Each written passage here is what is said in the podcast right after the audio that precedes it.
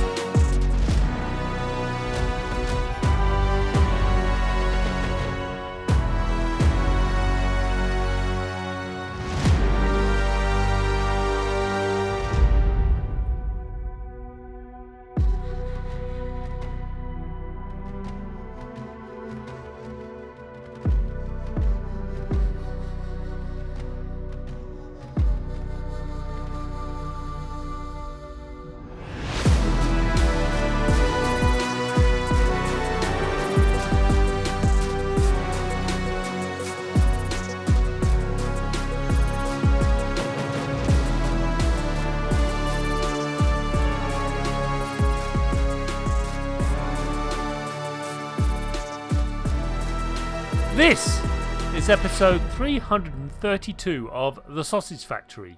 Welcome. In this episode, I chat to Scott Brodie of Heart Shaped Games about their wildlife reserve based tactical RPG, We Are the Caretakers. It's quite a mouthful, isn't it, really? But it's exactly what it is. It's an extraordinary role playing game set in a alien wildlife reserve and it's an alien planet, and these people are trying to keep alive certain creatures in this reserve, but uh, poachers and what have you are trying to stop them because they want to make a living. And it's a very, very interesting topic for a very, very, very interesting game, which is why I had Scott on because I wanted to talk about how it was made, why they made it, and uh, how it made it so much fun because it is. We are the caretakers is an extraordinarily entertaining game as well as being very hmm, educational, inspirational, that kind of stuff. Makes you ask questions because it's definitely a mirror of our own problems with wildlife reserves across the world. And it's really interesting how they've approached it in an abstract way without causing offence, but really it's really down to how people interact with each other and what drives them to do the things that they do. So, without further ado, let us talk, or let us listen to me from the past talk to Scott about We Are the Caretakers. If you'd be so kind, Chris. Scott, who are you? Hello. Hello. Who are you, and what do you do? Uh, I am Scott Brodie, and I uh, make video games. I am an independent game designer uh, based in Michigan, and we are currently working on a very exciting game called We Are the Caretakers.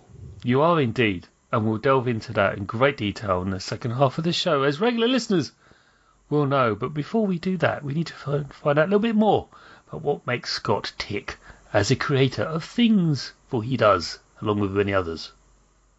So, Scott, how did you make your start making flashy, lighty video games? Yeah, uh, we, could, we could start at the, the earliest of ages, uh, playing you know NES and, and that sort. But I think the um, the real start uh, began in college. Uh, I was well, actually, now that I think about it, it's it was actually high school. So I was very lucky to um, have a an internship program at my high school that just so happened to have a relationship with one of the few uh, game development studios in town called Outrage Games, uh, and they were working on a PlayStation 2 and Xbox title called Alter Echo. I don't know if that's at all familiar, but uh, not a lot of plays, but a great, great game, great studio to, to start with.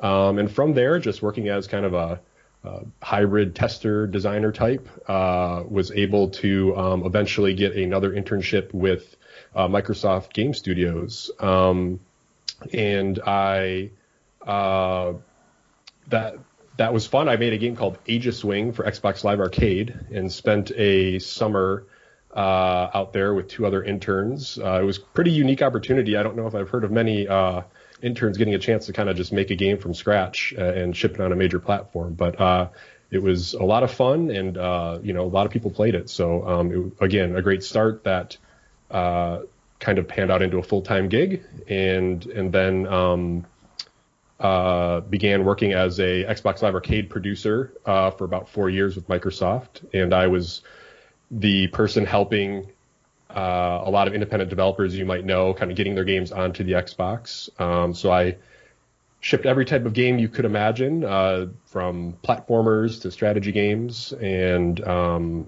yeah, it was it was a lot of fun. And then finally just, ended up um, starting. Just interrupt yeah. you just at that point. First of all, I want to personally thank you for making Xbox Live Arcade the thing that it became. Because it turned, you know, I was, I'm, a, I'm actually don't care what platform of game I'm playing on. We're actually a bit of virtual green room. We had a chat about me modding my Mega Drive to run 60 hertz games. So I don't care what platform I'm playing a game on, as long as it's, you know, I'm playing a game. In fact, we at Cane and Rinse don't recognise retro, for example. We just say it's a game, right? It doesn't matter when it was made you know, it's a game. It's it's a, it's yeah. a thing. So, personally, thank. And also found out recently that Castle Crashers. I'm not sure if you're Behemoth and you're ten years old. The game's ten years yeah. old. Sorry to make you feel old and stuff, but ten years. A game. Sorry, I'm gonna start crying. No, but, I. Well, you know, and does that really ring any bells for you? I mean, were you around at the time? Of course you were, but I mean, that was, you know, Behemoth. But they're still going. Of course they are. But, you know, Alien Hominid, they're remaking that again, I think. And, wow, yeah. Yeah, absolutely. I mean, I was around around that time, so all you know, I I was drawn to work at Microsoft full time because of Xbox Live Arcade. I was, you know, uh, like anyone, I was a Nintendo, you know, fanboy and Sony fanboy, but I was really, really impressed with what Microsoft was trying to do. They were bringing the types of games that hadn't at that time um, you know, gotten a lot of shine and, and uh, ability to get onto consoles. So yeah, I was just really drawn to the whole movement and wanted to be a part of it. And so yeah, it, it is it is weird to look back and and uh, try to talk about some of the games I worked on because it is 10 you know 10 11 years old now, and uh, some people don't even have that reference point. Some people don't even remember Xbox Live Arcade because it's kind of been phased out as like a a uh, you know a segment on the on the dashboard, but it still kind of lives on in the spirit as we uh, you know as Microsoft has kind of developed the ID at Xbox program and so forth. Mm. And you obviously moved on from there. Here you are talking to me now, but um, that was that was quite a leap from working for a large corporation like that to starting out um, Heart Shaped Games, isn't it? So, so uh, yeah. yeah. So I start. I can talk a little bit about that. So mm. I hmm. yeah I just I got to the point where I was getting uh, a lot of experience shipping games, and I really, really enjoyed working with the types of developers that I did. I, I got to work with Klei uh, Entertainment on their some of their titles. I worked with um, uh, yeah, a number like studios from the size of two to 20, and so getting so much experience across the the, the board. But ultimately, I was uh, more of a designer programmer at heart and, and had the desire to make my own thing. So it was really just a time to to do that and take that experience to build those. So I started Heart Shaped Games, and the first game I worked on was a title called Hero Generations. And uh, it's this game, it's a roguelike strategy game uh, where every step uh, is one year of your character's life. And you have to use those years to try to find a mate and settle down and have a child and do it all over again. So it was kind of the the start of playing with roguelikes and also um, the start of maybe exploring uh, some of these ideas of building in metaphors based upon real life into the mechanics of the game. And I think that was a good starting point for our kind of philosophy as a studio and how that's um, transitioned to some of our newer games. Yeah, almost uh, answering some of my questions because there's some extraordinary modelling you've done sorry to be so cold, but it's the only way to describe it. What you've tried to model societies, and, and it's that's a big mm-hmm. ask of a computer which only deals with with Boolean logic. You know, just to that's fascinating. So we'll talk about it later. But thanks for mm-hmm. giving us that that sort of like framework because it does lead me on to my next question, and I think I know the answer to this one, which is very unusual for most guests. Maybe I'm wrong. well, but we'll see. It's the most nebulous question I come up with, and I come up with it like eight years ago, and I've stuck to it. Um, I've had no pushback from many guests to say this is a bad question, but let me just frame it up and then we can tee it up, I should say, and let's, let's just deal with it. So, the dreaded first, third question, which is what are your biggest influences as a creator of things? Yes, I can, I can see why there might be some dread, but it's it's also an interesting one because I do feel that my inspirations as a creator come from a lot of different places, and I'm sure a lot of your guests have described how, in a lot of ways, game development is the combination of many different art forms, and so I was always drawn to character design and uh, just computers in general. I, you know, from my age group, uh, we were kind of the first wave of when the uh, the internet was starting, and, and we were kind of able to you know be ahead of you know most of the you know adults in our life. So just kind of being uh, drawn to tinkering with with computers, um, and then just you know everything you would imagine, storytelling. Um, but but ultimately, what what I uh, come to are these like complex systems, uh, and seeing how we can represent, um, you know, think using games as a learning tool, I think, is kind of ultimately what I would describe what I do, and doing it in an exciting way that maybe other forms can't can't teach as well. Um, but in terms of maybe uh, like that's like maybe philosophically like concrete things that that made me want to be a game developer. Um, you know, I think there are specific games that influenced me. Like uh, there's a game called uh, Ogre Battle: March of the Black Queen. Um, it's kind of not that.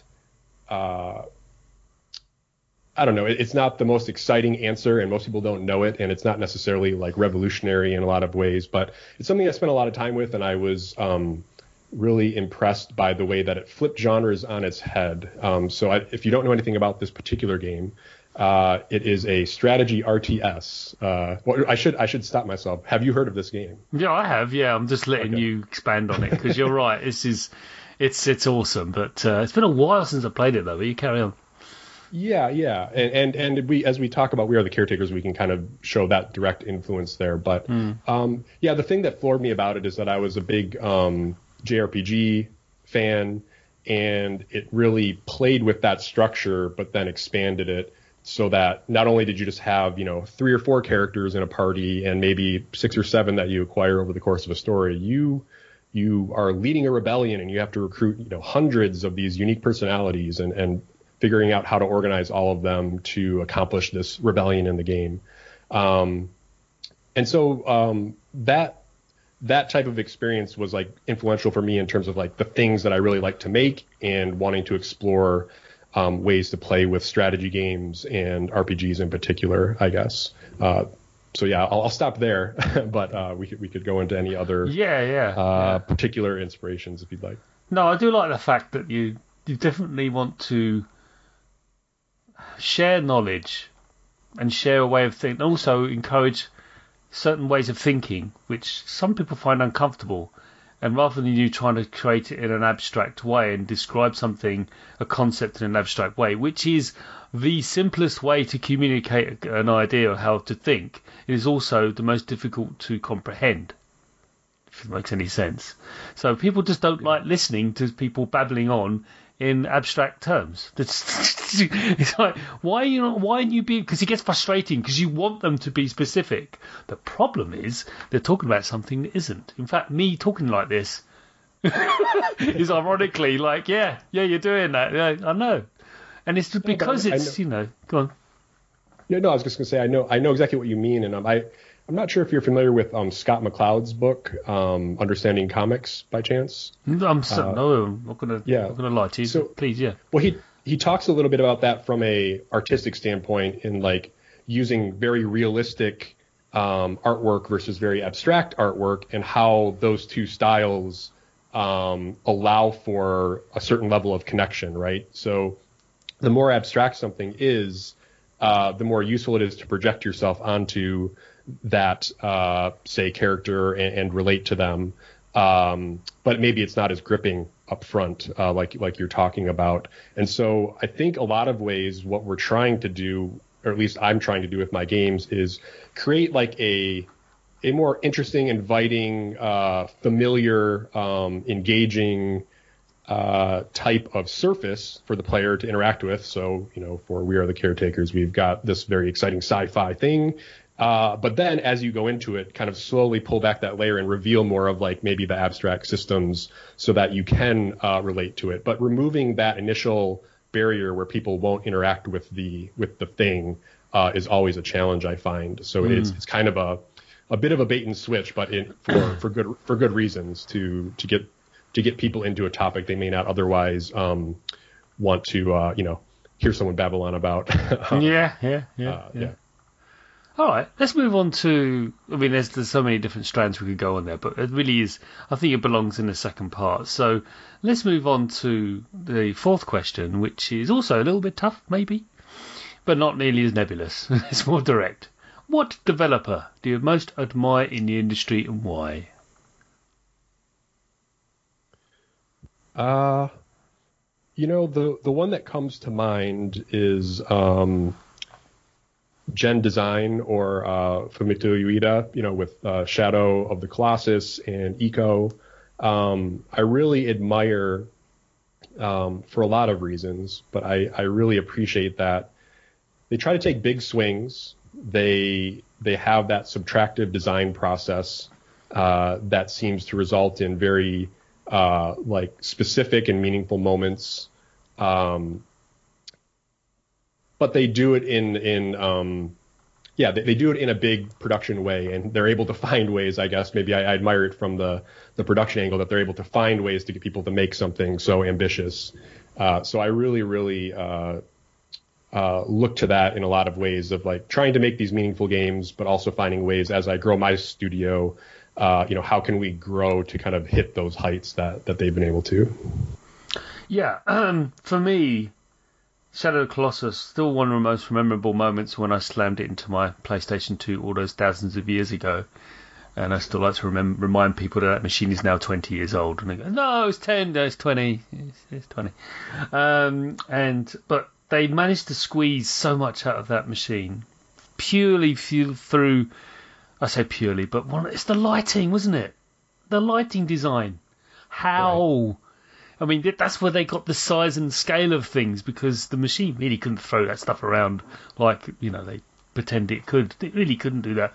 But the the horse animation and uh, it's just there's more more to it than that. Much more to it. And in fact, they remade it multiple times over across three generations of machines. you know, it yes, says a lot. Yeah. it says a lot. I mean, it's interesting one... to see. Yeah. yeah, yeah. I was just gonna say it's very interesting to see how it's still the old version still holds up. You mm. know, uh, how there, there's something fundamental there that while the graphics make it a, a great experience, that it's through those like clever lighting tricks you, you mentioned, or just the yes. character designs that allow them to be a little bit. Uh, uh, I don't know what you would call it, like uh, longer lasting. Mm, mm. I think it really it's a game about empathy.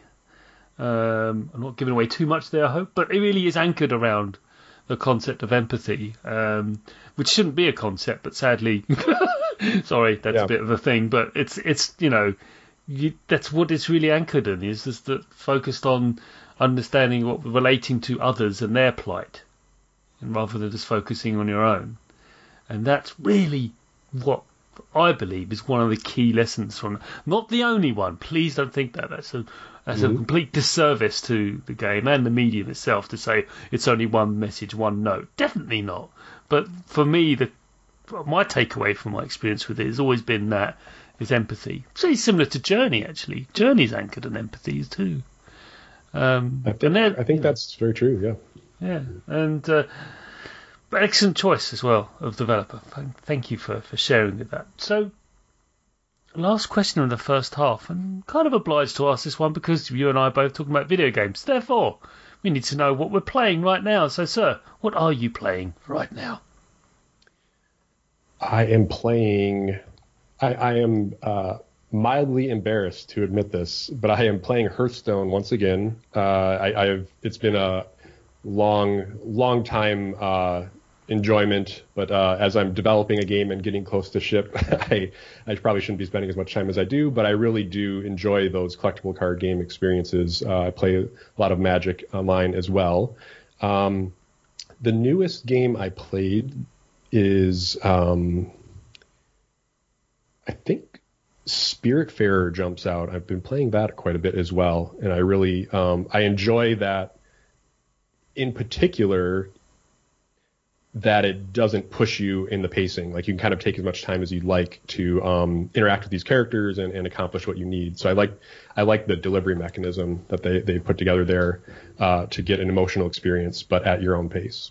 Yeah, yeah, good shout. I think uh, as regards to Hearthstone, no apologies for that. Doesn't matter. We've had players on, we've had guests on the, to, to wax lyrical about magic and stuff. We then delved into it, so why isn't and we and I'll repeat that conversation. You can hear it in that last episode. But uh, no, it's. I mean, I haven't played it in a very, very long time. Um, I I used to play the um, World of Warcraft CCG, which actually is the same game, but people don't like talking about it because as soon as Hearthstone appeared, that you know analog version of it vanished, suddenly disappeared.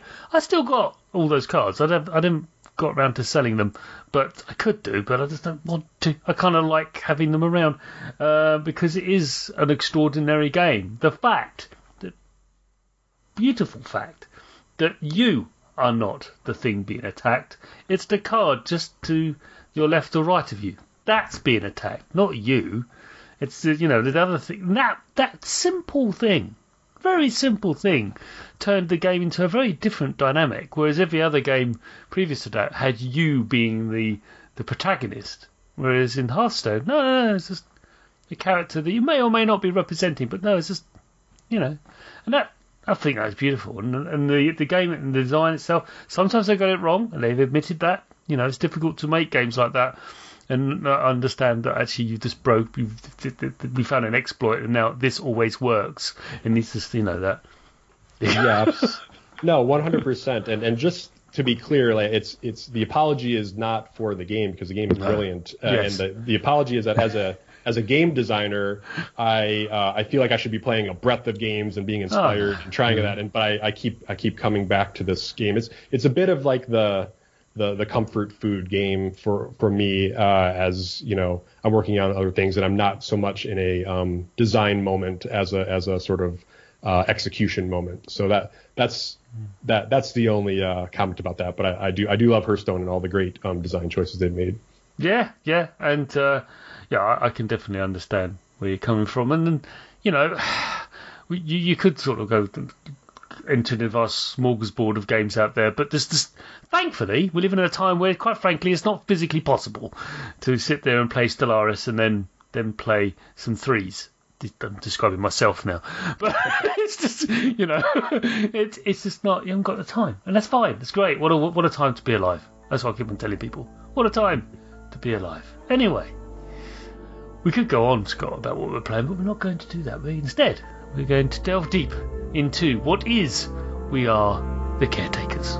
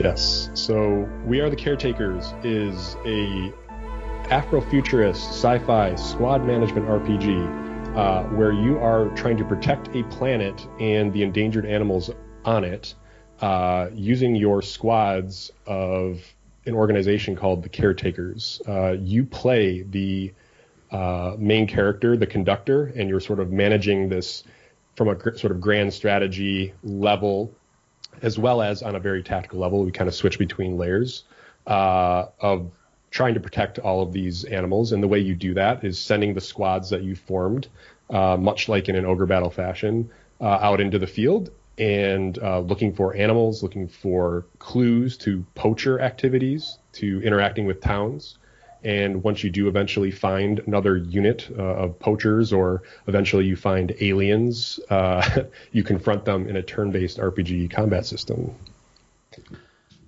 Nicely done. I, I, there's a lot more we're going to delve into.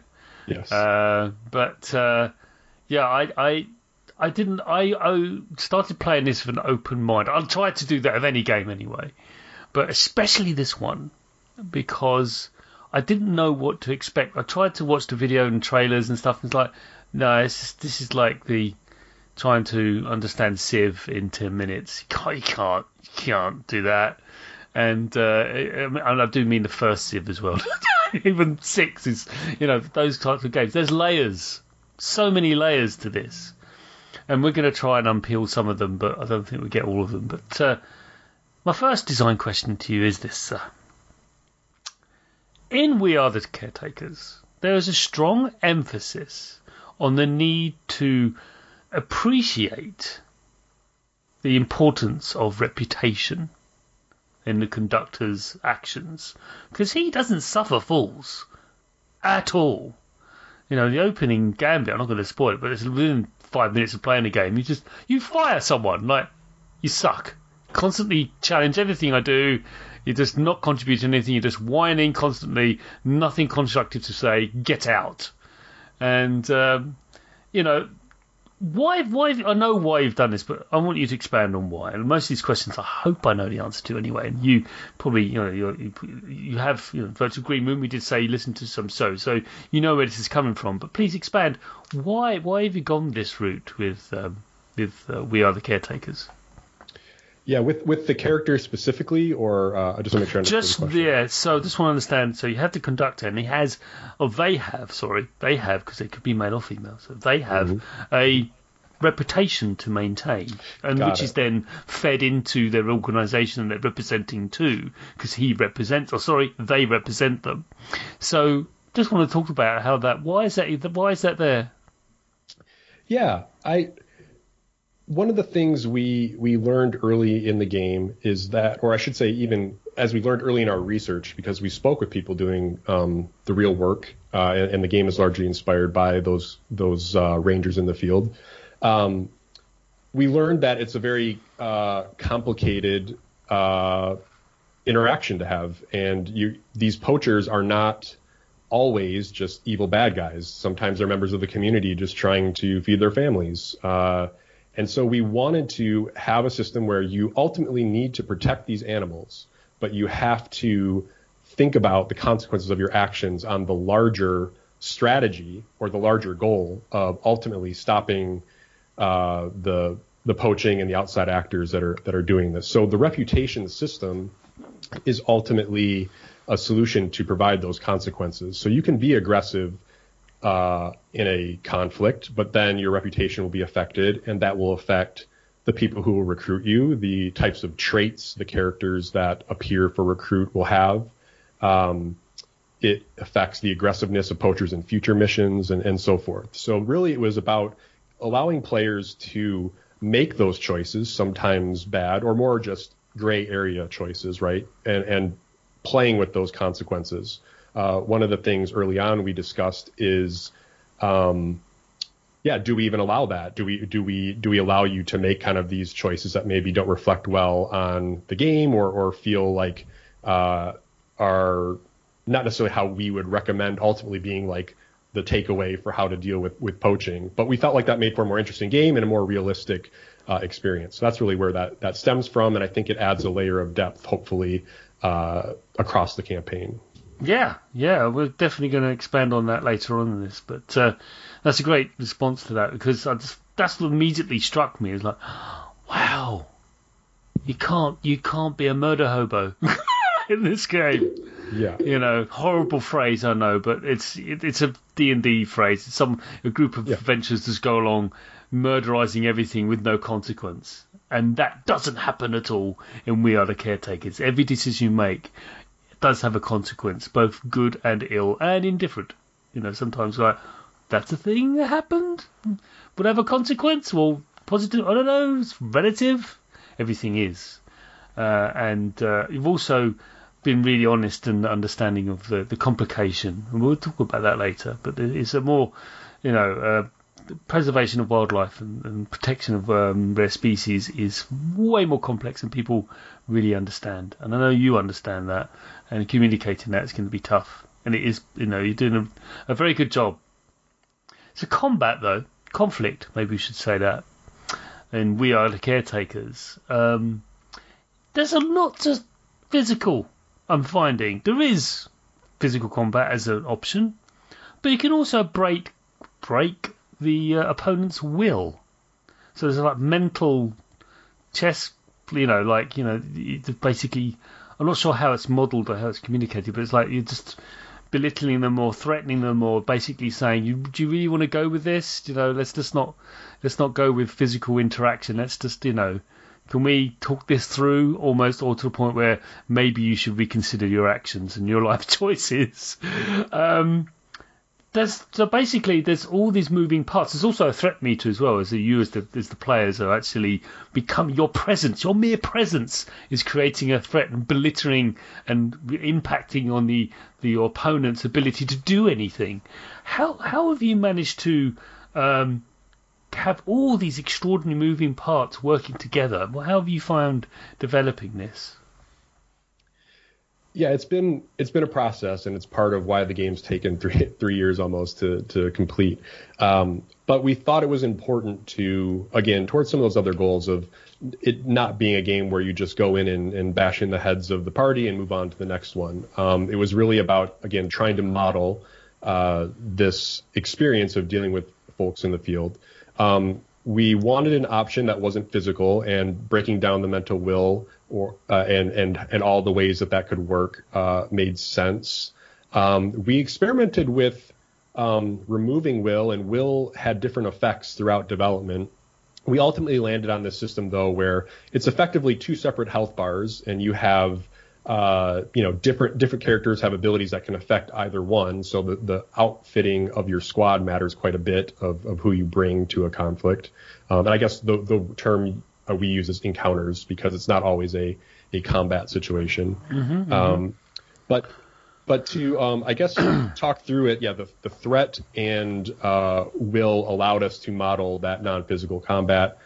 Threat specifically was another way to resolve it without a lot of action, but we noticed in a lot of real conflicts that part of it was just catching the poachers or, or getting to this point. And once you have them there, uh, you need to actually be able to engage them and not let them run away. So threat was this kind of constant thing of like if you're going too far in, make taking these aggressive actions that will pump up the, the threat meter, it will uh, potentially cause them to run away, and then you won't be able to detain them or um, you know get the clues or the the contraband that you you need to get in that situation. So it was just another factor to make people again think about their actions at a different level. So where reputation is more of a, a consideration at like the meta game, threats more of the moment to moment consideration that that still has that same effect of creating a consequence. Yeah, yeah, and I just I do love turn-based combat. I play a lot of pen and tabletop RPGs. Although the last one I played was um, Dune, and that doesn't really have the same kind of system. We can talk about it after if you're curious. Um, it doesn't even have a proper combat system. It has a weird thing, but nonetheless, because it's Dune for God's sake. But what you've got here is uh, created so many nuances to every decision you make. You can let it auto run and just like off you go. You can make, you can manipulate. You say, well, just, break their will, uh, or go for force for this lot, or you know, depends on the kind of or interaction you're having with them. And I love the fact you can actually not kill them, but just detain them, just like arrest them and carry them off in the meat wagon and get them sent off for deportation or what have you. Fascinating stuff, really. Stuff that you know, it's not often spoken about or developed or and then when it is shown in video games, it's very clumsy. And you've done a fantastic job of being very, you know, highlighting that you're not going around murderizing people. You're you're the you know you're a police person. You're a well, you're an enforcer. You're you're trying to actually make things better. You don't want to make it worse. You know, two evils don't make a right, etc., etc. So that's really important. So and you don't. It's not heavy-handed either. It's really subtle. Uh, yeah, I, and, I appreciate that. Yeah, that's the hard thing to do because you so easily could have gone over that line. I suspect during the development you did because you're human, and uh, but uh, yes, yeah. well, I was yeah, I, I I do want to say that yeah, the finding the right balance to be uh, not only um, interesting but understandable because I think the, the the thing we were fighting at all times is we wanted to model all these things, but um, helping players, you know, onboard into that and understanding it uh, was the biggest challenge. So, in a lot of times when we were pulling some of these systems out, it was towards the goal of um, trying to simplify. But in the end, we felt, well, if you're if you're if you're in for this type of experience, we might as well give you the full experience. And if, if this isn't for you, it isn't for you. And I, I can I can be comfortable with that uh, for for those players. Yeah, that's fine. So the next question, you've you've described this earlier, but I want to expand on it now. There are three levels of interaction with We Are the Caretakers. Um, I call it the Total War model. it's not quite the same. Total War has an overworld, and there's the local map, as I call it, the local immediate environment, and then there's the combat itself. Sorry, correction, encounters. Quite right, thank you. Um, how have you found integrating all of these three visual interactions with the player whilst maintaining the greater whole? Um, I found it difficult, mm. but it, but it, uh, I think it again is necessary in the sense that um, just looking at one of those layers probably doesn't give you the whole picture of what's involved. And so we we felt uh, early on that balancing these three layers was was kind of the thing that that made our game work. Um, now, doing it technically, obviously, that's not the focus of this podcast, so we won't go into that. But in terms of the um, the combining of the three layers, um, I don't know if this part's interesting to you, but again, going back to our research when we were talking with rangers, they had um, these like pillars of anti-poaching, and it was very interesting to see how much of it was about like community management and um, working with the government to get resources or making sure justice was done for poachers that they brought in. And so we just felt like omitting those layers would be um, would not would not do justice to the topic. So that's really the impetus of it. And then, you know, just just to be completely honest, again, uh, I talked about my love for Ogre Battle early on, and much of that structure I felt uh, mapped really well to this experience. So just kind of following that format and just, you know, getting to make kind of a, I've always wanted to make a game like that. So this was the perfect format to do it. So we started from that framework, partly from that and, and just kind of figured out the bits where, um, our, uh, our system differed in a meaningful way to kind of create our own, our own thing. Yeah.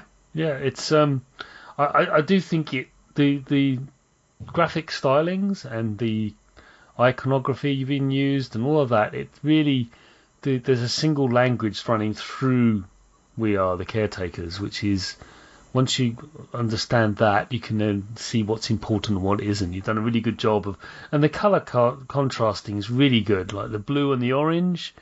Really clever stuff. I've seen that in a lot of games recently. I think it has something to do with uh, color blindness. I'm not personally colorblind, but I think those those colors actually contrast very well apparently. Um, so whether that was conscious or not, I don't know. Was it? It it was conscious. Uh, mm. I, I, would love to take credit for the colorblindness part, but uh, mm. it, uh, that that's a great uh, benefit. Um, I think really the the shout out here should go to our art director um, Anthony Jones, mm-hmm. Um, who is just fantastic and really um, built the case for this kind of Afrofuturist, uh, unique world. Um, and he obviously has a, a, mastery of of color theory and all of those things, and really um, helped um, bring a level of polish to things. And then just very quickly, you may have a question about narrative, but um, I think there was a, a, great collaboration between he and Xalavier Nelson Jr., who was our narrative director, who helped shape the world that he then visually represented. Yeah, I want to talk about the people who occupy the world because they're fascinating. Um, they're bipeds like us, you know, that's fine. And uh, and but uh, there's some you know can relate to that, but generally there's some very unique things happening, and there's some.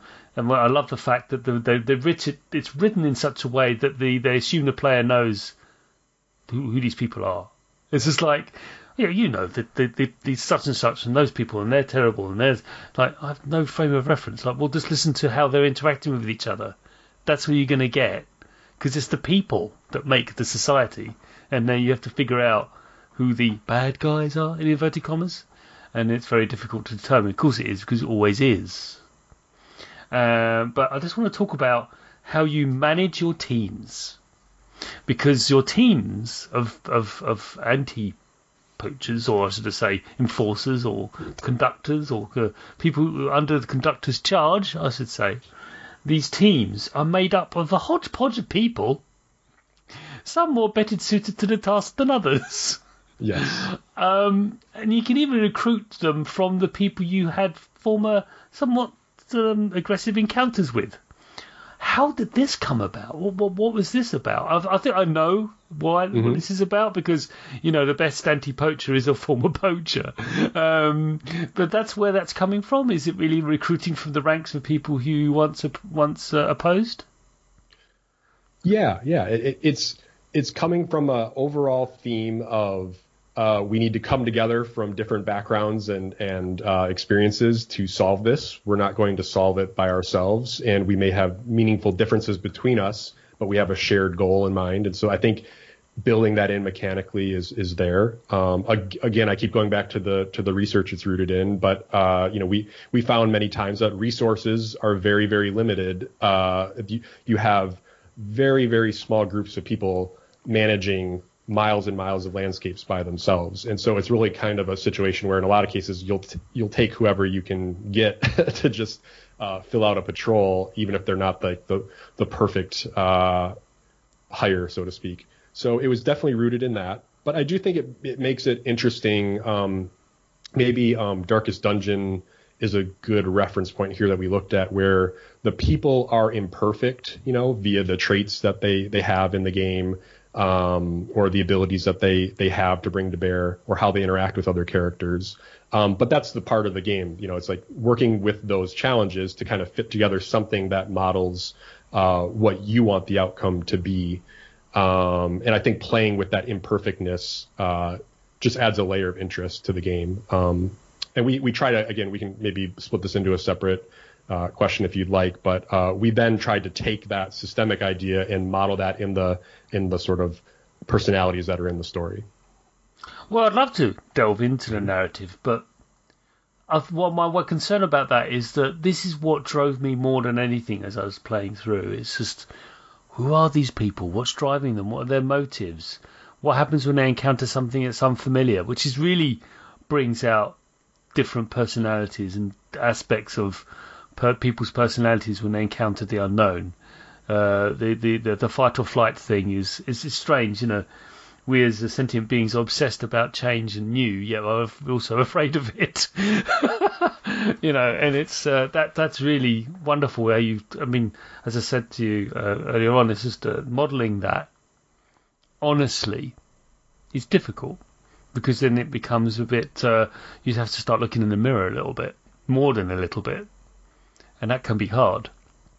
But um, yes. yeah, how have you found that? We'll start off with this one, but how have you found being honest with oneself and creating these models, no matter how uncomfortable it gets? Yeah, if, in some ways that's the that's been like the great joy or the the value of this project is that it's not just your your standard you know puzzle platform. I love puzzle platformers. Don't let me denigrate those, but uh, it's it's it was a it was a design challenge I hadn't faced before, and uh, facing it with this team, uh, a wonderful, diverse group of people, uh, confronting um, kind of all of these situations and learning from each other how we felt and how we wanted to bring that to the game um, was really um, fantastic in the end. And I think it made for um, hopefully a um, a story that could reveal something that you don't see in games as much. So I, I think for me, just simply, um, while yeah, it does cause you to kind of look in the mirror um, uh, with with your thoughts and like how, like how have I not thought at all about how this uh, poaching and animal trafficking works and affects me in the U.S. You know where where this is going on across the world. You know, just just taking a second to like peel back a little bit of this um, this topic and learn more uh, is revealing about uh, yeah what you know what you don't know, and then you know just to bring that back to the game. Hopefully, our game will incite that curiosity to like learn a little bit more and have let players have that experience for themselves. Indeed, and we are the caretakers, which has been developed by uh, Heart Shaped Games. By the way, where did it get the name for the studio film? It's a great name. Oh, thank you. Um, yeah, that was just me thumbing through names, but it just came from the idea that I wanted to make. You know, I felt like uh, I wanted to make games that had heart, you know, in their design. Um, uh, whereas maybe some of the games at the time when I started the studio, uh, I felt like that wasn't as common. I think indie games have kind of exploded since then, and I think there are lots of developers trying to explore those deeper spaces. But uh, early on, that was the the kind of the model for the studio. Could we make games with a little more love, a little more heart uh, in them? Yeah, yeah, it's great. And so yeah, so we are the caretakers. It's out on early access for Windows PC via Steam at the moment. I'm sure there are plans for other platforms in the future, but that's where it is at at the moment. Um, and uh, I yeah, they have an absolute blast with it. It's extraordinary experience, and it does. Amount of times I paused the game not because I was had to busy, I had to do something, and just had to like, huh. so yeah, thanks for that. Normally I pause the game for the reason I'm probably laughing too hard or sitting there going, I mean, this happens a lot recently. Going going through is like, really, really. Whereas with uh, we are the caretakers, it's definitely self-reflecting and also wanting to know more about our own plight rather than, as you say, the the mirror world or realm that you've created. So uh, yeah, thanks very much. Thank you. That's that's wonderful here and, and wonderful to hear. And thanks for having me. You have been listening to the Sausage Factory podcast part of the Cane and Rinse Collective. Support us for just two US dollars per month at patreon.com forward slash Cane and Rinse for early, extended, and exclusive podcasts. Find us on Twitter, Facebook, Instagram, Twitch, YouTube, and at our website, caneandrinse.com.